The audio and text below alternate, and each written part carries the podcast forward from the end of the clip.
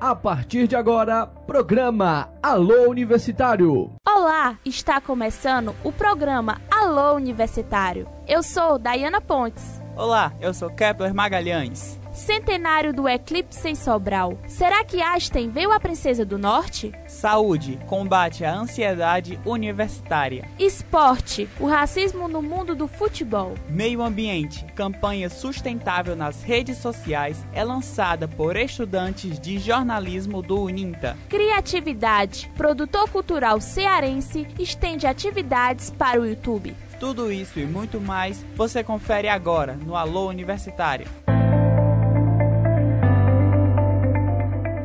E para começar a edição de hoje, vamos de Giro Ninta, com Karine Herculano. O Centro Universitário INTA informa a abertura das inscrições para a 13ª semana do curso de Serviço Social, com o tema Racismo, Reconhecer para Enfrentar. As inscrições estarão disponíveis até o dia 31 de maio para estudantes e profissionais da área no EVEN 3. O evento será realizado no período de 3 a 6 de junho.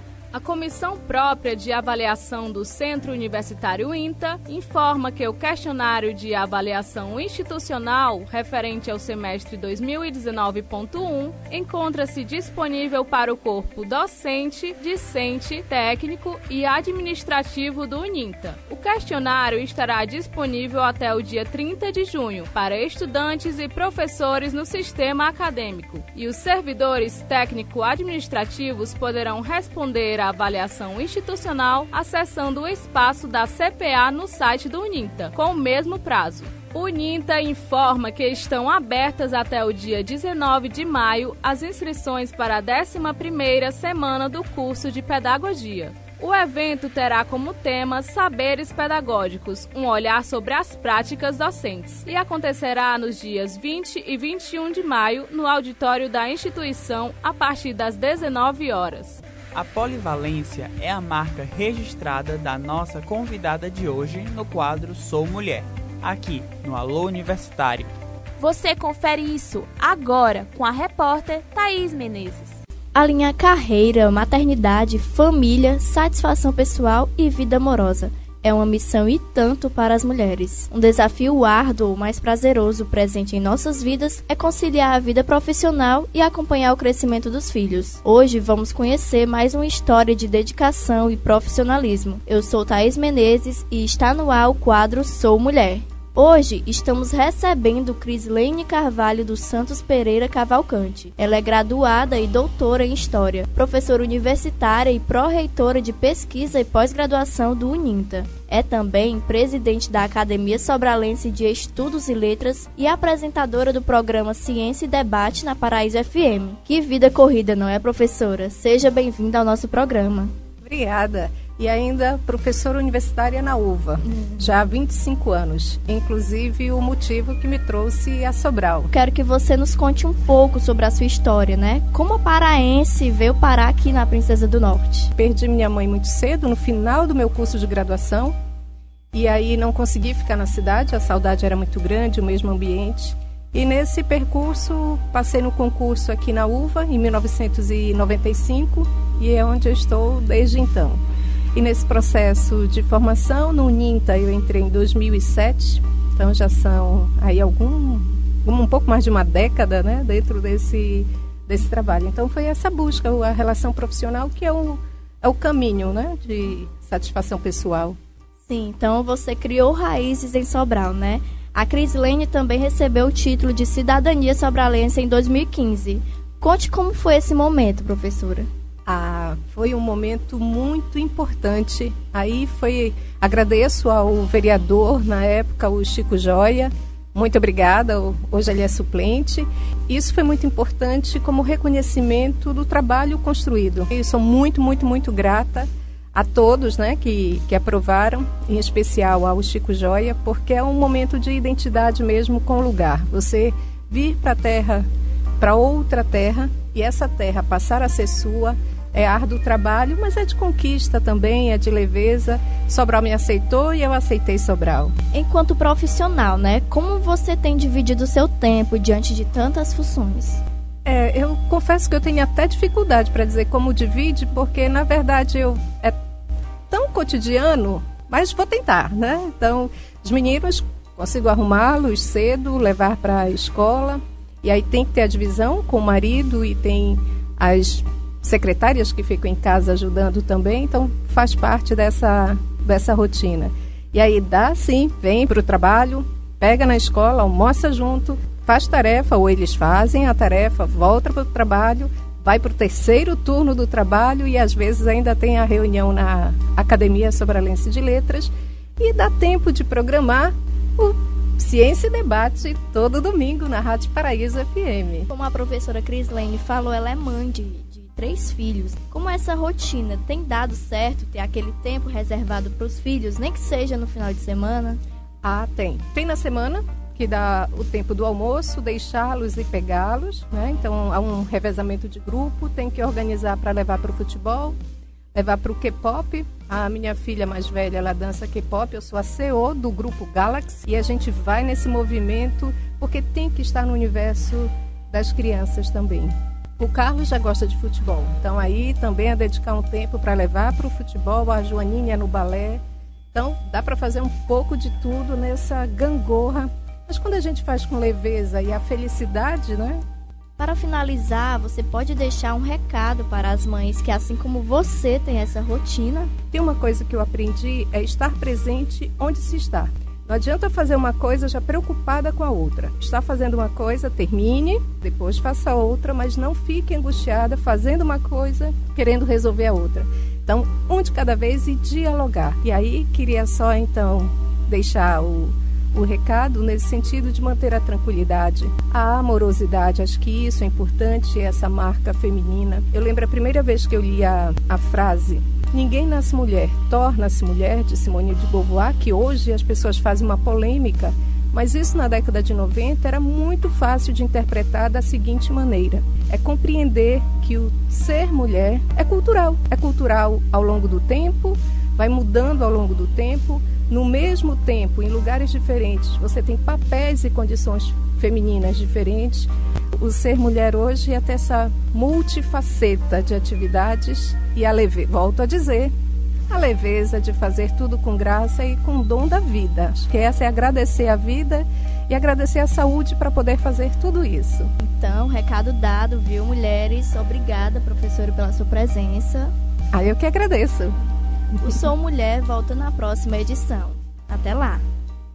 Alunos do curso de jornalismo lançaram um projeto na internet para levar dicas de sustentabilidade a quem não para em casa. Vamos saber mais sobre isso com o repórter Juniel Lerry no Virando Pauta. Olá, estamos aqui hoje com o estudante de jornalismo Matheus Lucas, organizador e administrador das redes sociais do projeto Ecocidadão. Resultado da parceria entre acadêmicos do UNINTA, o projeto visa a conscientização da sociedade em relação ao meio ambiente. Bom, Matheus, como surgiu a ideia de criar esse projeto? Olá, Matheus, tudo bem? Olá, tudo bem? O Ecocidadão, ele veio de uma ideia primeiramente uma prova nossa, de uma professora da Lili, juntamente com a ideia que a gente já tinha de muito entusiasmado com o começo do, do curso, de alguns alunos. E aí a gente pediu a ela, né, que fosse feito um trabalho, que a gente pudesse trabalhar em cima disso. O Eco Cidadão, ele veio para que a gente pudesse conscientizar as pessoas, né? Porque assim, a gente vê muita galera reclamando de muita coisa, mas a gente não sabe se todo mundo tá fazendo a sua parte, tá fazendo o seu, para poder estar tá reclamando. Foi mais ou menos baseado nisso que a gente criou ele. Certo, Matheus. Em,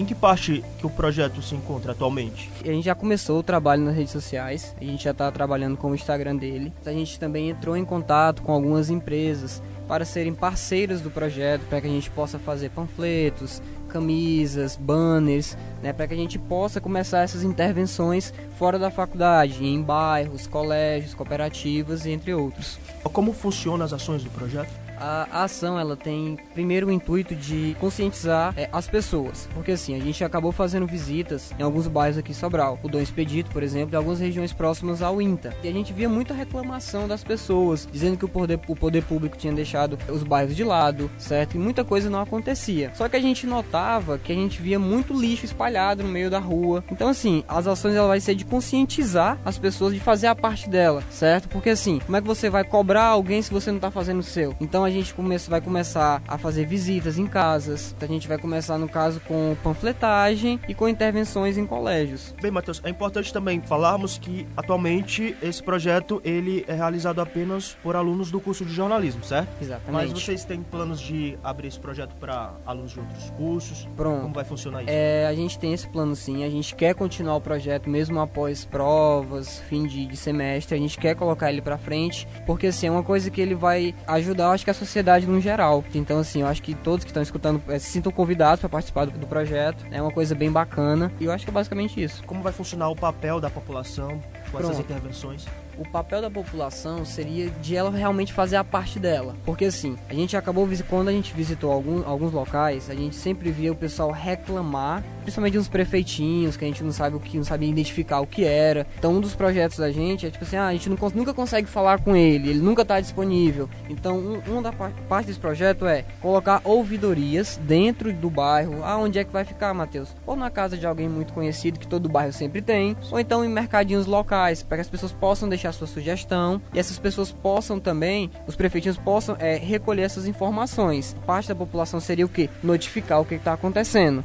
E como podemos fazer para participar desse projeto, ajudar de alguma forma? Vocês podem ajudar como? Primeiro, fazendo parte. Se você quiser olhar nosso Instagram, falar com a gente, arroba ecocidadão Sobral. Você pode entrar em contato diretamente com a gente. Seria muito bom ter pessoas para poder rodar, né? Como assim, como a gente tem um número de alunos pequeno, a gente não consegue abranger tantos locais. Então, assim, a quantidade de pessoas para ajudar, seria muito bom ter mais gente para poder se movimentar com a gente. Então aproveite e deixe o espaço aberto para você fazer um convite para os alunos, outras pessoas puderem estar ajudando, participando desse projeto. Então, gente, você que faz parte de outro curso, você que está nos escutando hoje, se você quiser participar desse projeto, fazer também a sua parte em ajudar o meio ambiente, né, e conscientizar outras pessoas, pode falar com a gente pelo Instagram, tá? Arroba ecocidadão underline Sobral, que sempre vai ter uma pessoa disponível para lhe responder. Então é isso, Matheus. Agradecemos a sua participação aqui no Virando Pauta. Muitíssimo obrigado. Vamos falar de cultura? O quadro Galpão Criativo hoje abre espaço para a música local. Os repórteres Antônio José e Arthur Holanda receberam um produtor musical de Guaraciaba do Norte. Acompanhe no quadro Galpão Criativo. Um fazer criativo, na produção de arte, controvérsia e variável. cultural e poética. Eu me chamo Antônio José. E eu, Arthur Holanda. Sejam bem-vindos a mais um Galpão Criativo. Arthur, qual a arte de hoje do Galpão Criativo? A arte de hoje, Antônio, é música. Vanderlei veio nos fazer companhia. Ele é DJ, produtor e youtuber desde 2017, em Guaraciaba do Norte. Vanderlei, nos conte mais sobre o seu talento. Bem, começou há dois anos atrás, mais ou menos. Tipo, eu tava sem fazer nada, daí, tipo, surgiu a ideia de começar a ver como é que fazia isso. Eu sempre tive a curiosidade de saber como era produzido as músicas e coisas assim. Daí eu comecei a pesquisar direitinho e acabou que eu fui aprendendo tudo sozinho. Teve algum momento marcante nessa trajetória? Eu acho que o momento mais marcante assim foi quando eu fui chamado pro meu primeiro evento, assim, foi muito marcante para mim porque comecei a perceber que eu estava sendo reconhecido de certa forma, foi muito legal. Tem outros também, tipo quando eu saí do estado, porque eu já fui to tocar em outros lugares, já, já fui até em Rio Branco participar de um evento lá. E todos esses momentos assim foram bem importantes para mim. Eu espero que venham mais momentos assim Quais foram as suas dificuldades? Bem, as dificuldades foram várias. É, As pessoas acham que, tipo, ser DJ, você trabalhar com música assim, acham que não é trabalho. Acham que é só diversão ou coisa assim. Elas não sabem o trabalho que tem por, por detrás de tudo isso. Elas não sabem o tanto de horas que você perde é, para editar uma música. Uma música de 3 minutos você leva, sei lá, 3 dias para editar. É bem complicado. Aí, tipo, quando você vê é, comentários negativos sobre o que você tá fazendo, aí, tipo, é bem difícil. Às vezes você pensa em desistir, coisas assim. É bem complicado.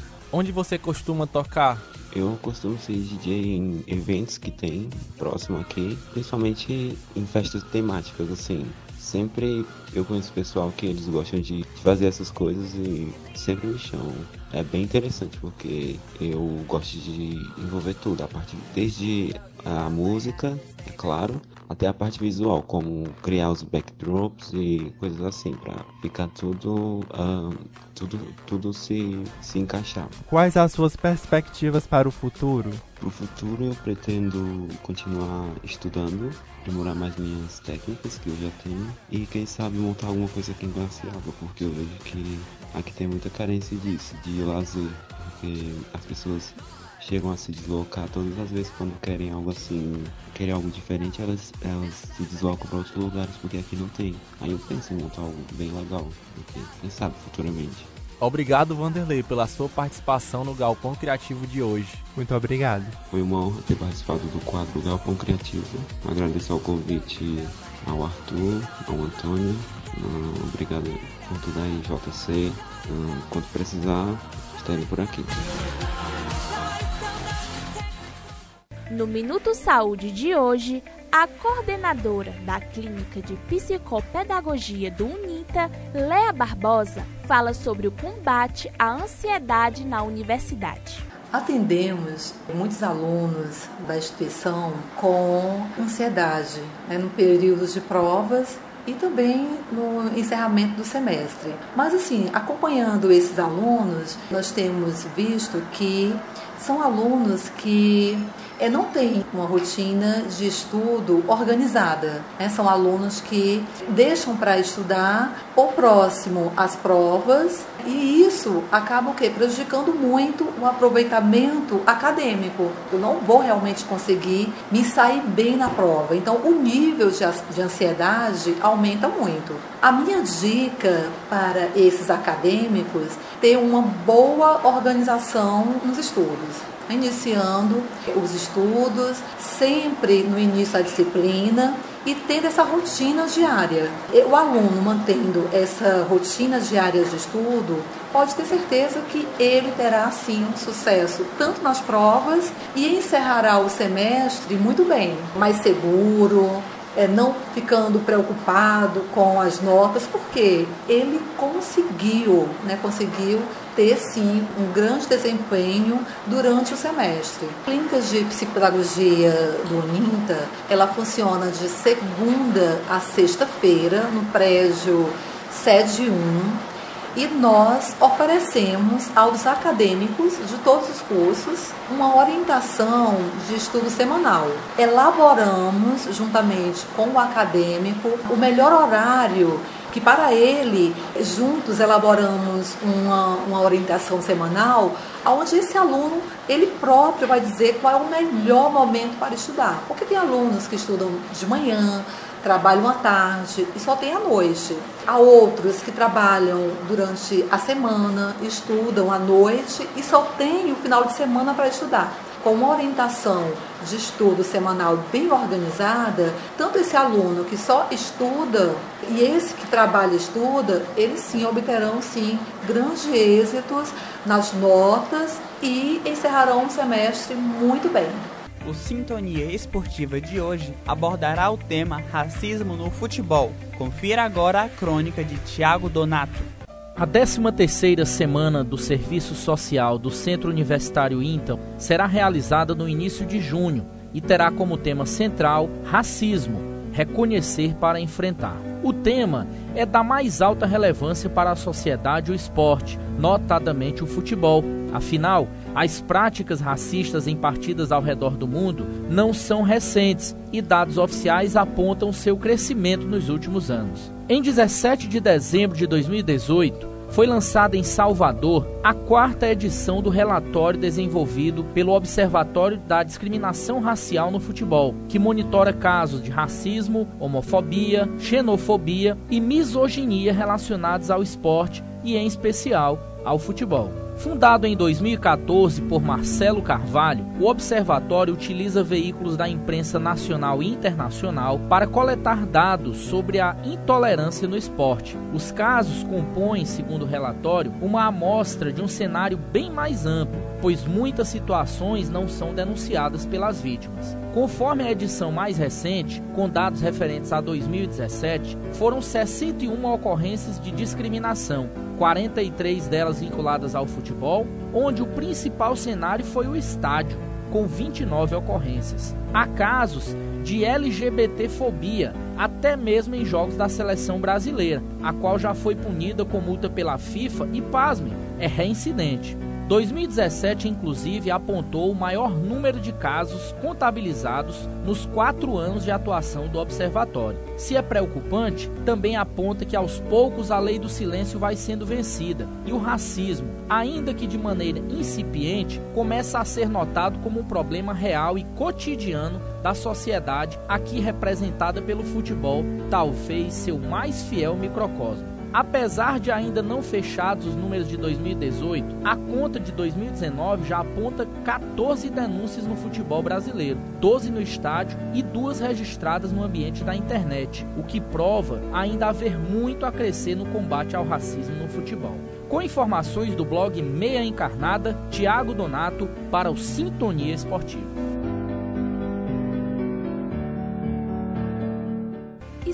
Lembrando que continuam abertas as inscrições para o concurso Fontes para a História do Futebol em Sobral, que irá premiar com um valor de 3 mil reais os estudantes de jornalismo que produzirem o melhor trabalho investigativo sobre a data de fundação do Guarani de Sobral. Confira o edital em jornalismo.uninta.edu.br. E agora vamos ouvir a dica de filme do repórter Zé Carlos, no quadro Anota aí. Olá! O Anota aí de hoje será especial para os amantes de um bom filme. 12 anos de escravidão. Solomon é um escravo liberto que vive em paz ao lado da esposa e filhos. Um dia, após aceitar um trabalho que o leva a outra cidade, ele é sequestrado e acorrentado. Vendido como se fosse um escravo, Solomon precisa superar humilhações que são físicas e emocionais para sobreviver. Ao longo de 12 anos, ele passa por dois senhores, Ford e Edwin, que cada um, à sua maneira, exploram seus serviços. Agora é hora de preparar a pipoca e se deliciar. Até a nossa próxima dica.